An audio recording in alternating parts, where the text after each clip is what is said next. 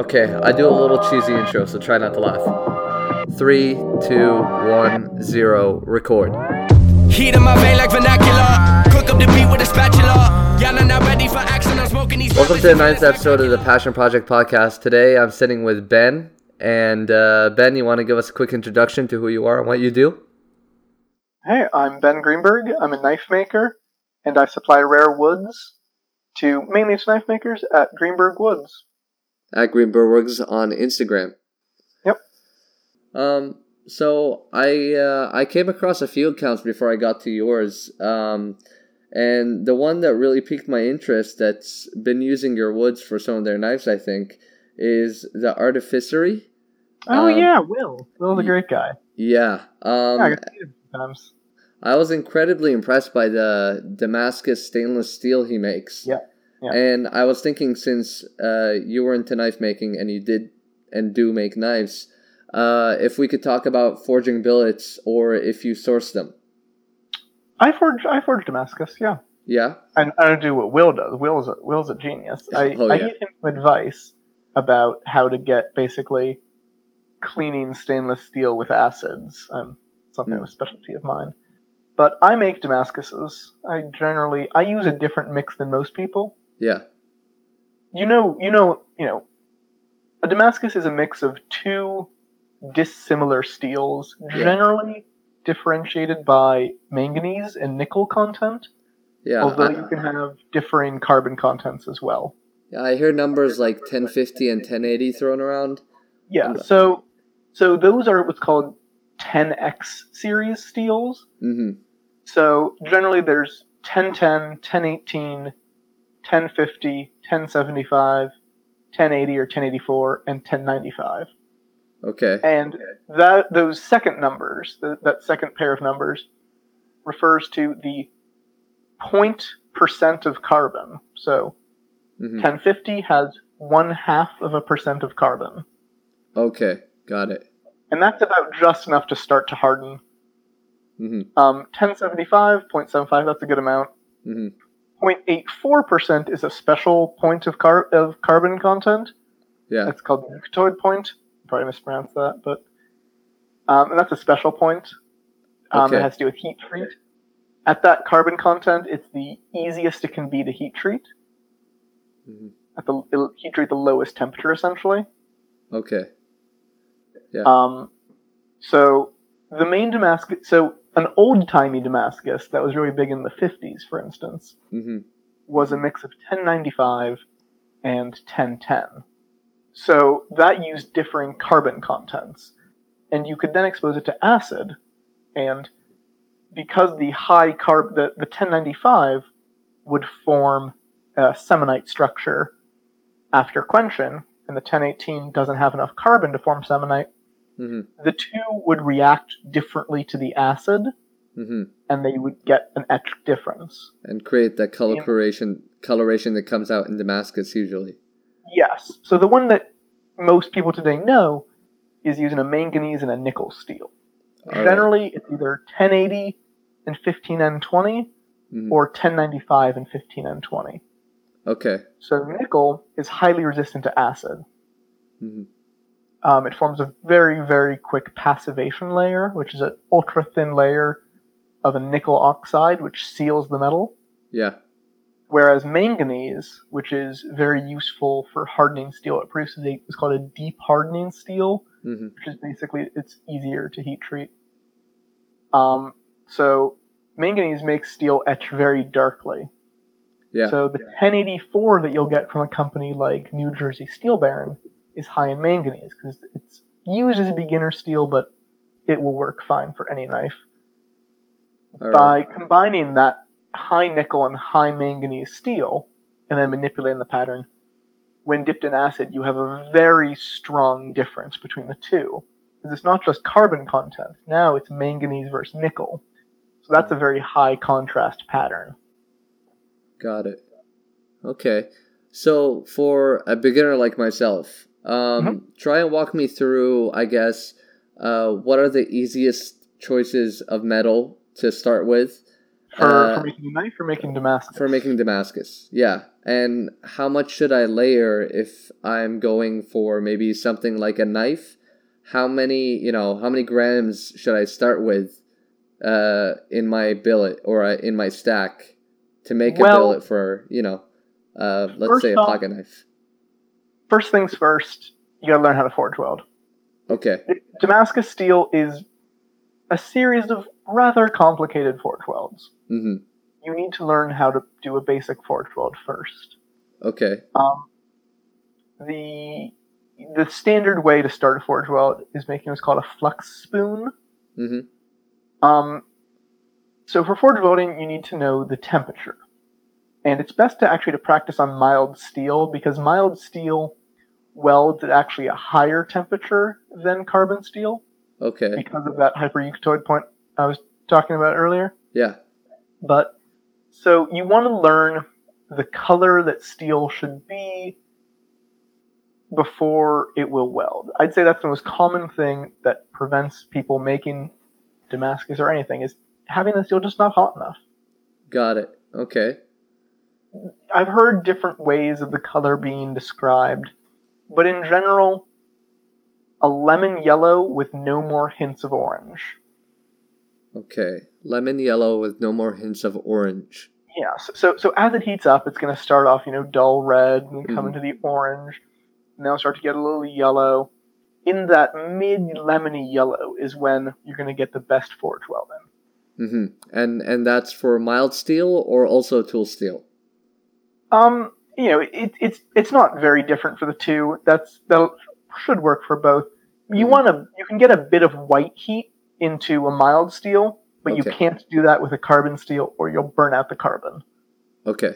All right. Makes sense. Um, but actual Damascus production. yeah. The first step is to clean everything. Absolutely, all the steel has to be shiny. Um, Okay. What I like to do is basically get a big magnet and then put it on the back of the steel, run it across a belt grinder at maybe a 50 grit belt. hmm Everything should be clean. No scale, no nothing. Just Okay. shiny metal All on right. both sides.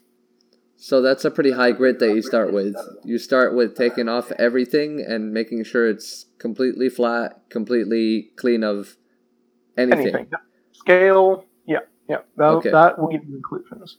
Uh, do you even wear So- gloves with this so you don't get your hand oils on this? Or I mean, it's not that sensitive. You wear Okay. gloves because it's going to get really hot. okay, got it. Um, yeah, there's a lot of friction there. So once everything is clean, another thing, you want to have carbon steel as the two outer layers. Okay. You So the softer steel. rule- no, Oh, the Well- harder steel. if, you, if you're using nickel, if you're using 10, uh, 15N20, Mhm. which is a nickel steel, and say 1084, which is your manganese carbon steel, Yeah. as a general rule, nickel welds well to everything but nickel. Okay. So you you want the two outer layers Mhm. to not be your nickel containing steel. Okay. Got it. Um, so you know you layer them alternating layers. You know how much are you going to yield? That depends. You know, if you're really good, you know you you get it out of the forge the second it's hot enough. You give it quick welds and get it back. You're not going to lose very much. hmm If you're newer to it and you maybe you know you fuck you fuck around with it a little bit, you're not sure if you get to the right temperature. You take Yeah. it out of the anvil, you look at it, maybe it's not right, you put it back in. You're going to get more scaling and more loss. hmm Yeah. Um, the other, so you also need to do what's called a soak. So when it's in the forge, you know, the inside is going to come up to temperature more slowly. So you have to leave it in there for a good long while. I mean, 10 minutes maybe Mhm. is not, you know, at, at a high forge. The other thing, don't face the edge of the billet towards the burner. Okay.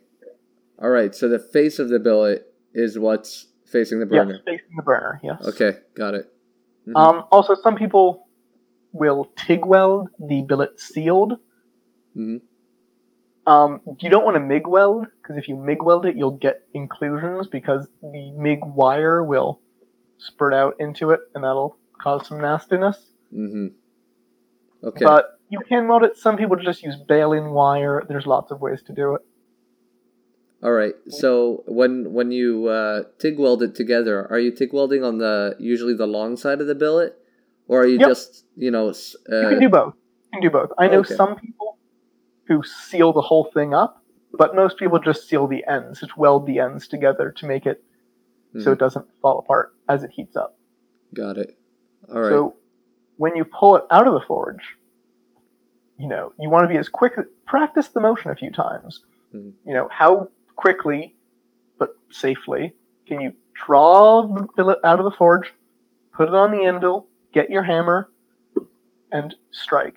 Mhm. The other big thing people may uh, mess up, they hit hot, really hot steel too hard. Okay. When you're forge welding together, it's not about power. You want to think of a you want to think of a power hammer. Yeah. Fast, medium force taps, not big swings. Just tap tap tap tap tap. Okay. So if you hit it too hard, everything's gonna smush out. You're gonna mess with your pattern. You're gonna get some inclusions. You're probably gonna bust the edges. Mhm. You want, you know, firm but very quick hammer blows across the entire. Well, not the entire build at first. I, mean, I generally weld about a third at a time. A third. So do you start at any specific end, closer You to the handle, farther? End near you. The, okay, so closer to the handle. Yes. Okay, or or tongs or whatever you're using. Yeah. Okay, got it. Um, all right, that's quite helpful actually, because I've been banging pretty hard, and I'm pretty sure I haven't been getting it up to temperature. Is probably my Yeah. issue. Yeah, temperature, and you don't want to hit it too hard. Yeah. Yeah. Um. So the nickel steel is that considered what you know what people call tool steel, or is that? Oh yeah, 15 and 20 is a great steel. Okay. 15 and 20 is basically 1075 with nickel. hmm It's actually one of my favorite steels. It's really nice to heat treat, holds a great edge. A lot of people are wary to use it by itself because they know it just from Damascus, but 15 and 20 is a great steel. Okay, fifteen and twenty. Got it. Um. So with with forging, do you have to go through any uh, annealing and afterward hardening the billet, or do you do you skip all that for for the knife making part? What when do you mean? forging out the knife. Um, I know that when you heat up uh, metal and let it cool slowly, that it gets softer. Is that true? Annealing is that what it's called? Yeah, so that, so yes, that's yeah. So generally there's annealing, normalizing, Mhm. and hardening and tempering. Okay. So Does any of that go into the forging process, or is Yeah. that all afterwards? yes, that's after. So a general process might be, you know, assuming that you're not starting, and assuming you're not making Damascus, you're just forging a knife. hmm Would be forge it to rough shape, mm-hmm. normalize it. So, what is normalizing exactly? So normal. So steel has a gr- so actually, steel has a grain to it. It Okay. actually has two grains. This causes confusion. Mhm. So some so there's grain as in a wood grain, a direction of flow. If you think of it like that, Yeah. don't worry about that. Some people get hung up on that. Don't worry. The important grain is like grains of sand. If Okay. you get a piece of steel hard and you break it, and you look at the broken uh, face, hmm if it looks like little grains of sand, it wasn't heat treated well. The grain grew too large. So Okay. grain growth occurs when the steel is really hot, essentially. So what Mhm. you can do is normalize the grain. So generally people do three normalizing steps at a decreasing temperature. So the so you might have heard about the Curie point, which is the point at which steel becomes no longer magnetic. Yeah. Yeah. I've heard heard of that. checking steel with a magnet? Yeah. So it just so happens that that temperature is very close to the point, the transformation temperature of steel, when steel can become hardened. It's a few degrees above that. Mm-hmm. So to normalize steel, you would heat it past that point, just a teeny bit, Hmm. hold it, hold it there for they say five minutes, but if you're in a forge, that's difficult to do. But hold it there for a little bit, Yeah. get out, and let it cool in air. All right. Okay. Then you put it back, and you get it to exactly that transformation temperature as close as you can. So just slightly hotter than when it loses magnetism. hmm Then you hold it there, and then you take it out and air cool it again.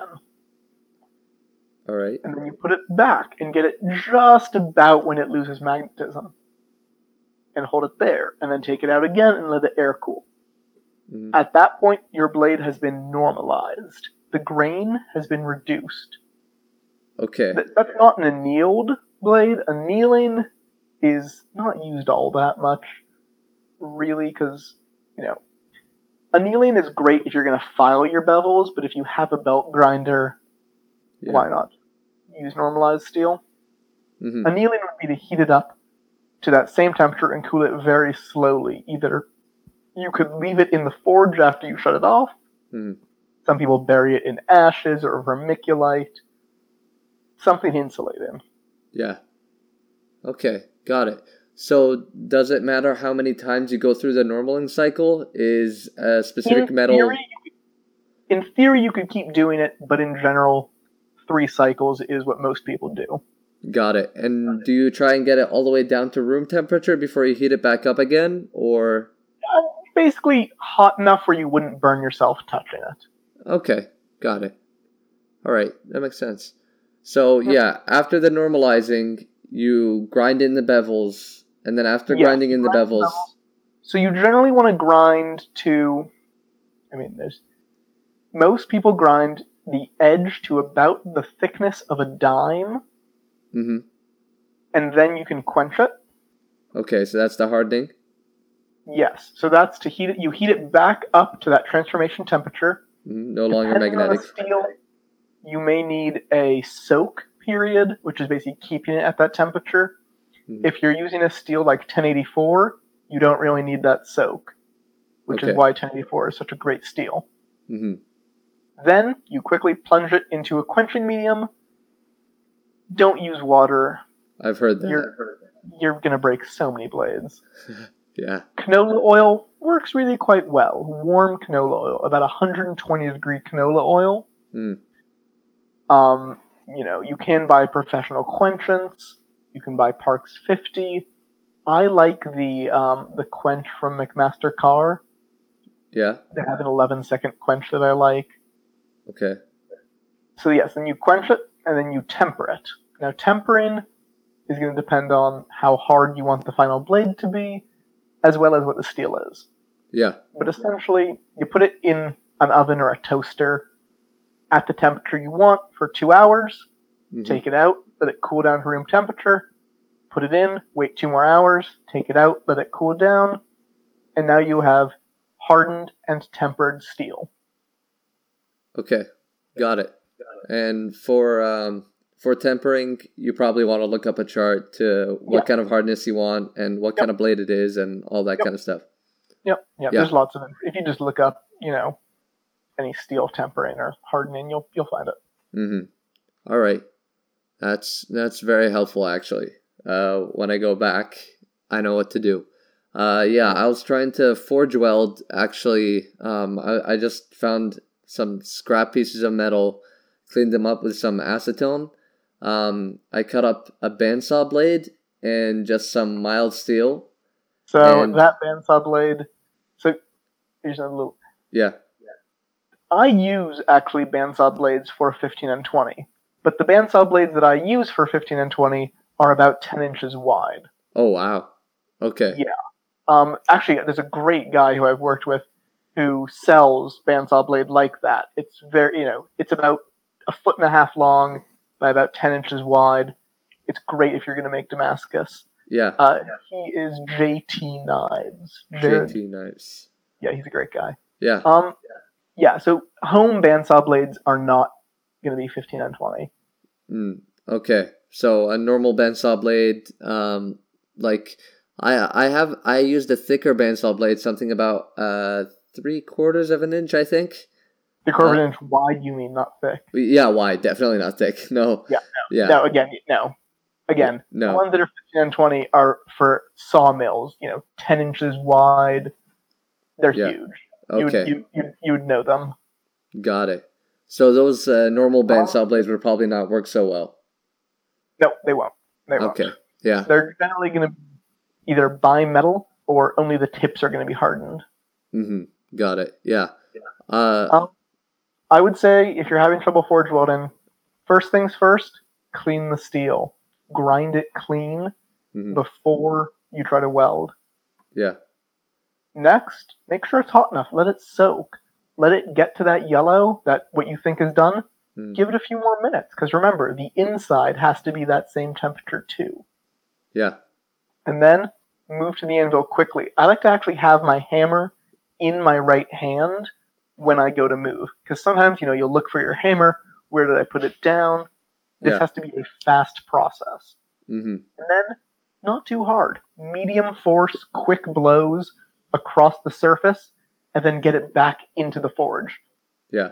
Won't, you know, after those first few seconds, you're not going to weld anything more because it's cooled down. hmm Get it back in the forge right away. Got it. So you only have those few seconds from the forge to anvil, a few taps, and put it back in. Yeah, yep. Um, about the hammer, Yep. because I don't have um, a specific hammer for forging. I've Mhm. just been using a large ball peen hammer, not the ball peen side, just the flat side. I, I used a ball peen hammer for years. Okay, so it works all right. Face first. You want to round over the corners, otherwise you'll get lots of dings in your forging um, if you're not super skilled. Yeah, Then which you want to get a flap di- get a flap disc, Hmm. and just kind of round it over and soften all the corners. Okay, perfect. And that way, uh, I'll avoid you know the very deep uh, Yes. grooves I'm getting Yeah. in the You'll metal. you'll avoid the noob dings essentially. They Yeah. they look like little crescent moons that yeah, you're putting in the steel. Yep, yeah, all that's over the sign place. of someone who a is not very good with a hammer, but b didn't prep their hammer right. hmm Um, Okay. So, as someone who goes around to you know sawmills for fun and uh, likes to check out you know the scrap piles, Mhm. I want to know some tips for telling good wood. I mean, we talked about figure, um, but wood.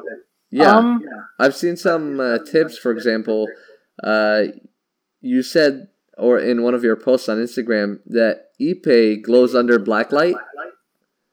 yeah, so that that's for wood identification. Yeah. I black light. I mean, you know, I have more woods than the average person. Mhm. Fluorescence can be a useful method. In fact, it's one of the only ways to reliably determine if rosewood is Brazilian rosewood.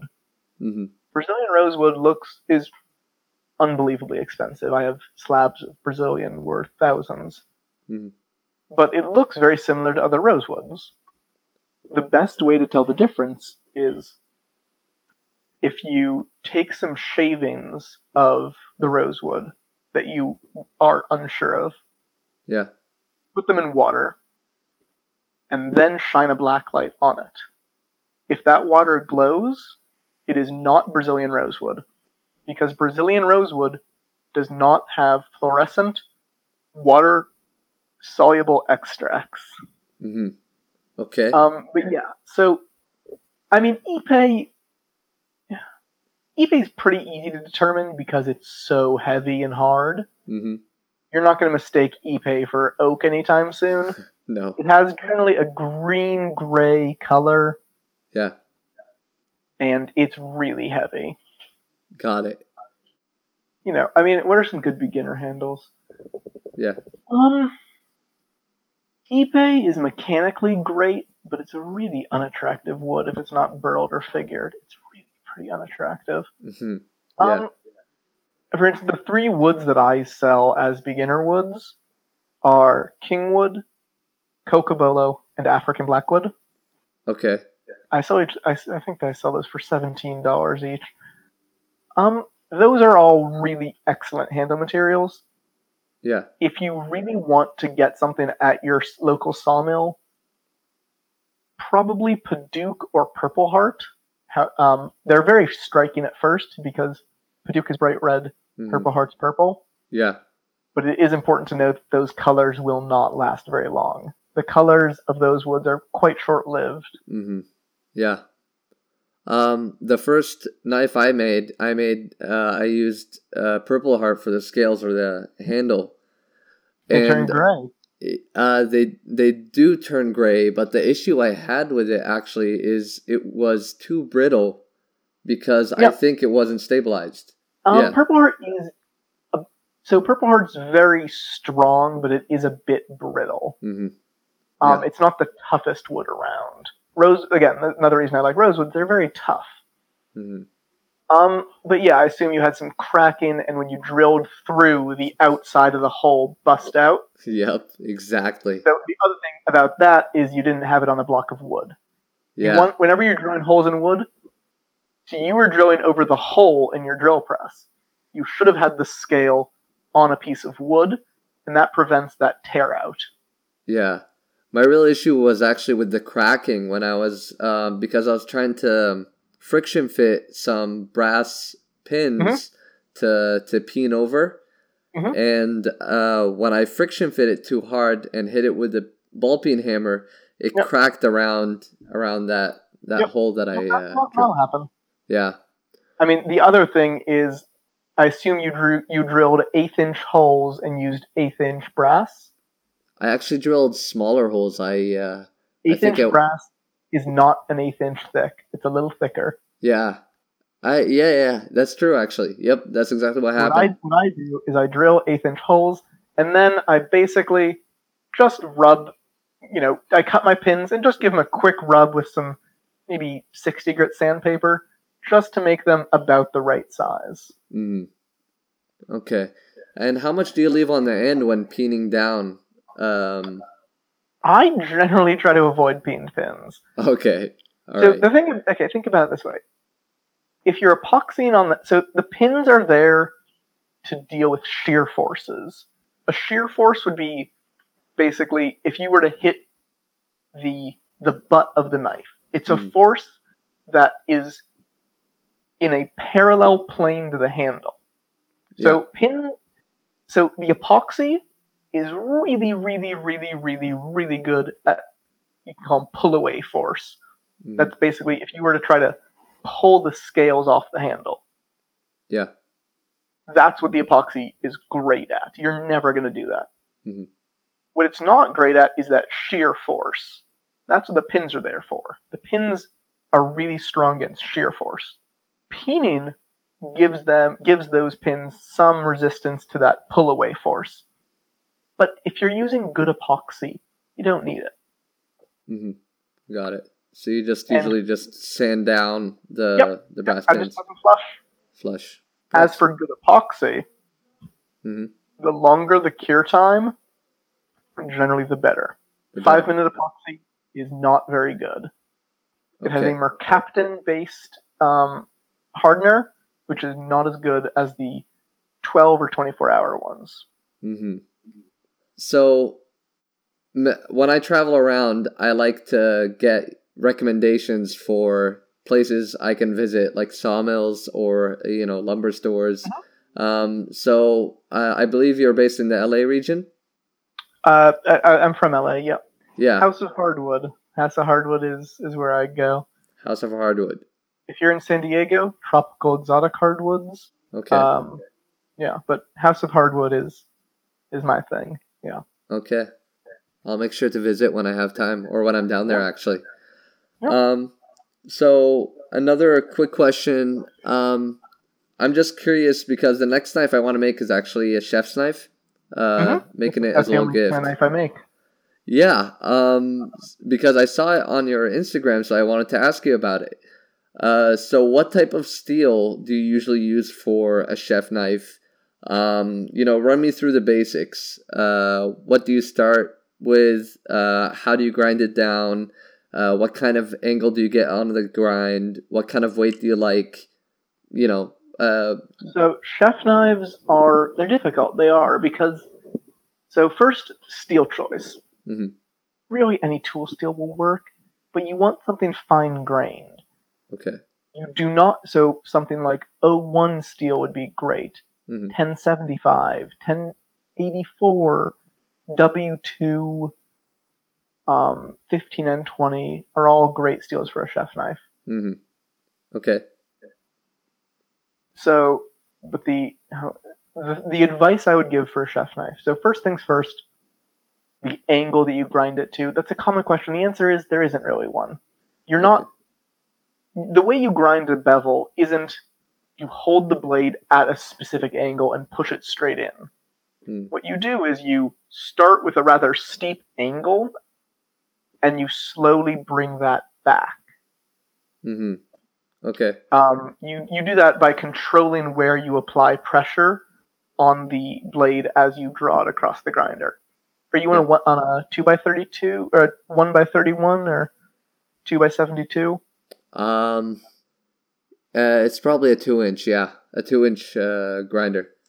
Okay. Yeah. Yeah. Um, yeah. As for so the, the main thing, you know, when I- you know whenever I help someone make a knife, Hmm. and they've been making chef knives, they'll be disappointed that it doesn't cut very well. The Hmm. reason has to do with the thickness behind the edge, the edge geometry. Okay. So what people focus on is what's called the keenness of the edge. The keenness of the edge is, in some respects, how sharp it is. Hmm. So if you think of an edge as a triangle, essentially, Okay. a dull edge, a not very keen edge, has a flat spot on top. Okay. Makes sense. Okay, a very keen edge, a sharp edge, does not have a has a smaller flat spot. Okay. People get too focused. you know, That's when you're sharpening a knife. That's what you're working on. hmm But that is not what makes a good knife. You need to have a thin blade, what's called behind the edge. So, if you actually measure the angle of a chef knife, it's going to be about, oh, one degree, 0.7 degrees. Okay. The angle of the bevel is generally going to be 10 to 15 degrees. Ten to fifteen. All right. So where those two meet, you know, where where that the main bevel and the edge bevel meet, hmm the thickness right there is what's called the thickness behind the edge. The thickness behind the edge is where the main is where the main bevel and the and the secondary bevel. Yes, where they meet. Okay. And So you- basically, the secondary bevel you get when sharpening, or is that also on the grinder? correct, correct. The the primary bevel is the fact that the knife gets thinner, basically. Okay. Got it. The secondary bevel is the edge. That's what touches the food Mhm. that you're cutting. Okay. Okay. So what's very important is the that it be as thin as possible behind the edge. And that's difficult because you need to keep the steel cool. I dip in water after every pass. hmm And you also just need to have control over it.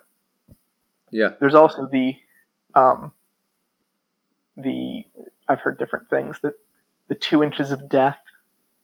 The, Yeah. uh, the the dreaded two inches, which is if you're on a two inch grinder, Yeah. you'll get a hollow spot about two inches in front of the uh, in front of the the ricasso, the uh, the plunge line, Okay. and that's because what people do is they're trying to fiddle around. They're trying to fit the plunge line to the right part of the belt, hmm but they don't notice that two inches away at the edge of the grinder belt, they're digging in. Okay. So that that's just a matter of skill. There's no way to avoid that. You just have to practice. Okay. I can't really even picture that, but Yeah. I'll I'll pay attention. Yeah, yeah. Yeah. Um, but the, the important thing is your knife should be sharp before you sharpen it. Mhm. Um, if you go on Instagram, you'll see videos. I, for instance, carrots and potatoes. You should be able to chop up a carrot Mhm. before the knife is sharp. Oh, okay. Before the secondary bevel. Correct. Yes. Okay. So, for instance, if you try to cut a carrot and the carrot cracks or it breaks halfway through, Mhm. your knife is too fat. Okay. So that's just a matter of skill. Again, it's Mhm. hard to do. You have to practice. Mhm. I mean, you know, I started getting, you know, what I considered good bevels maybe 20 knives in. Okay. That's a few You know, I mean, in. you know, if you have a teacher, it obviously speeds it up.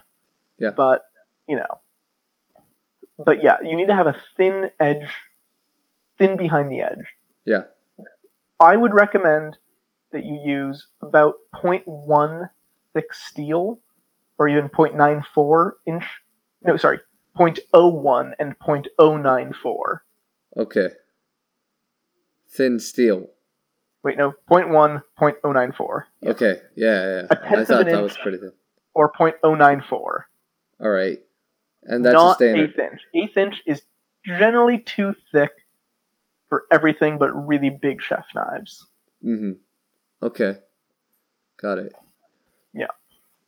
And how do you how do you weight a chef knife? Uh, do you want the handle heavier than the blade, or the blade heavier than the handle? generally, you know, it depends on the style, but after the handle is attached, the balance point should lie about an inch in front of the end of the handle. So if you think about pinching the blade with Yeah. between your thumb and index finger, and Mhm. curling your other three fingers around the handle, your thumb and index finger should be holding it at the center of gravity.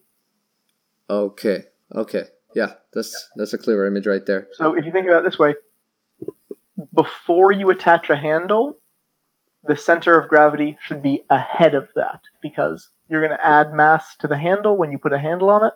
Mhm. So before it, when it's just ground without a handle, the the center of gravity should be ahead of that. Yeah. Okay. Perfect.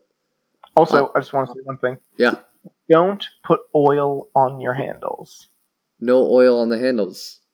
Oh, why? Oil makes wood look amazing. There is no better look than freshly oiled wood. hmm However, it will get dull and it will get dull fast. The the metal. The No, no, the wood. Oiled wood okay. The wood. kind of glow quite quickly. Okay. So how do you finish the wood? Wax. Wax. Basically, my my handle procedure. I really, I, I wish my blades were as nice as my handles. My handle procedure is rough shape it, generally at a 30 grit, maybe a 40 grit belt, Okay. and then an 80 grit, Hmm. and then a 100 grit. These are, you know, still shaping. And then I go to a J Flex, a very flexible belt, Yeah. at 120 grit, and I start to shape it, and I make sure there's no scratches. And then I go to a J Flex 220, and then a J Flex 400, and then a J Flex 600. And then I go to hand sanding, starting back at 200 grit, Wow. because it's very easy to miss a scratch. Yeah. Hand sand at 200s, 400, 600, 800, 1000, back down to 600, 800, 1000. Again, because you'll miss little scratches, and that's very sad when it happens. Yeah. And then I go to the buffer, and I lightly buff it with either brown Tripoli compound or blue moon compound, which are both very soft buffing compounds. Okay. Buff it, and then I I produce my own wax finishes, but a carnauba wax or a paste wax can work. Yeah. On a clean cloth, and just work it in. Rub it very vigorously, and then you have a finished handle. Okay. All right. That's that's a good handle finishing tip. Um, Yep. How about the metal? I'm actually curious. Does does the metal that does the tool steel rust? And if so, how do you finish the metal of your knife so it doesn't rust? Yes, tool steel rust. If it's not stainless, it will rust, and it'll rust pretty quickly. Okay. The way you prevent it is generally with a patina. Mm-hmm. So, rust is one of the oxides of iron. Mhm. I believe it's FeO3. Um, but there's other ones. So, for instance, the best thing to do, I've heard, is make beef stew. Use it. Use it on food. You'll look at it; it'll kind of have these blue and gray splotches. Okay. Where it has that patina, it won't rust. Um, some people do a forced patina. They basically put lemon juice or mustard or vinegar on it. hmm That works too. You can dip your blade in boiling hot vinegar, Okay. and that will build up a patina. But essentially, you can't. It's very difficult to have a carbon steel knife that stays shiny. The key is generally a patina, acid, or just using it, and just you know wipe it off after you use it. Mhm. And as you use it, it'll develop a patina. Oh. Don't Okay. store don't store them wet. Don't store them, you know, covered in stuff. Just give them a quick wipe, put them away. They won't stay shiny, but they shouldn't rust. hmm Okay. So, as someone who makes a knife, do you think do, do you finish your knives a specific way? Do you etch them in acid before you ship them off, or give them to a friend? Nope, nope. I if it's a carbon steel knife, Yeah. I I do a satin finish, and I say, hey, it's gonna change color a little bit. Don't worry. Any more tips for someone getting into forging, or uh, I guess I mean handle making? Anything anything you can give us before we end? Um, for forging, the main thing would be don't hit it too hot, don't hit it too cold. Once the steel is no longer actively glowing, the glow depends on lighting. Mhm. Don't hit it. You're going to start to introduce micro cracks and fissures. Um, and don't hit it too hot, or it's going to start to crumble. You, for basic forging, you generally want to go from a bright orange to a dull red Okay. really want to go outside that color range, or you're going to start to introduce fissures and cracks. hmm Um, for handles, dry fit. Before you get your epoxy mixed and everything, you know, covered in glue, Mhm. make sure they fit together. Make sure you didn't accidentally, you know, put the wrong sides facing out. Make sure your pins fit. Yeah. Because when epoxy's out and everything is sticky and there's you're racing against the clock, you're not gonna have fun with it. You want to check everything beforehand. Yeah. And again, I would say back to thin cuts. There's a, a saying amongst knife makers. Geometry cuts, steel choice determines for how long. hmm You know, it doesn't matter if you have the fanciest steel. If it's too thick, not going to cut well. Your knives should be sharp before you sharpen them. If you have calipers, you know, a good pair of digital calipers, Mhm.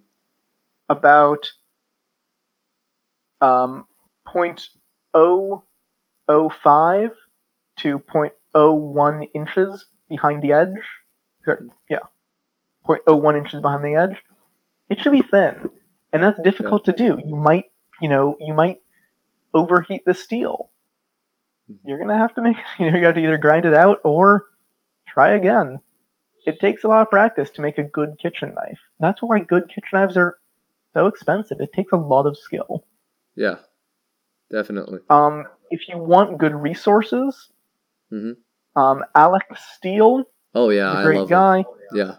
I actually just sent him a, a bunch of wood. Was, uh, Oh really?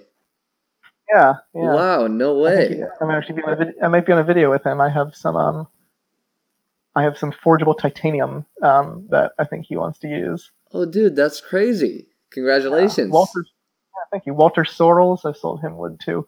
Wow. He has more instructional videos. His Yeah. his stuff is great. hmm Um, if you want to get really into it, um, flat grinding with Harvey Dean. Harvey Dean's a master smith. Harvey It's a Dean. DVD. hmm He's really, you know, he's he's amazing. Okay. Um, Blade Forums has great advice. That's where I got started. Mhm. God, seven years ago. Um, but yeah, yeah. Okay. read a bunch, but don't forget to make knives. You're not a knife maker unless you make knives. hmm Yeah, those are some great tips. I'm gonna make sure to include all those uh, all those resources in my write up as well. And uh, if I forget anything, let me know.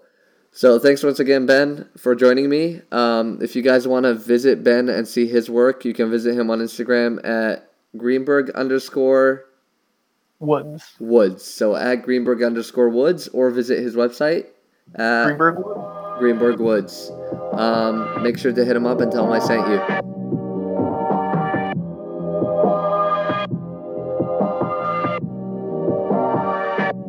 Perfect. Yeah, that's that's a lot. I've learned a ton. So thank you very much. I appreciate this. Uh, I appreciate your time. And uh, hopefully, if I'm ever in the LA area, uh, if you don't mind, I'd love to visit your shop. Signing your destiny real. Fake ones been hating cause they know that one day you're making it. Jealousy's all they can feel. Plugging the phone, drifting my zone. The future when thinking alone. About when I'm grown.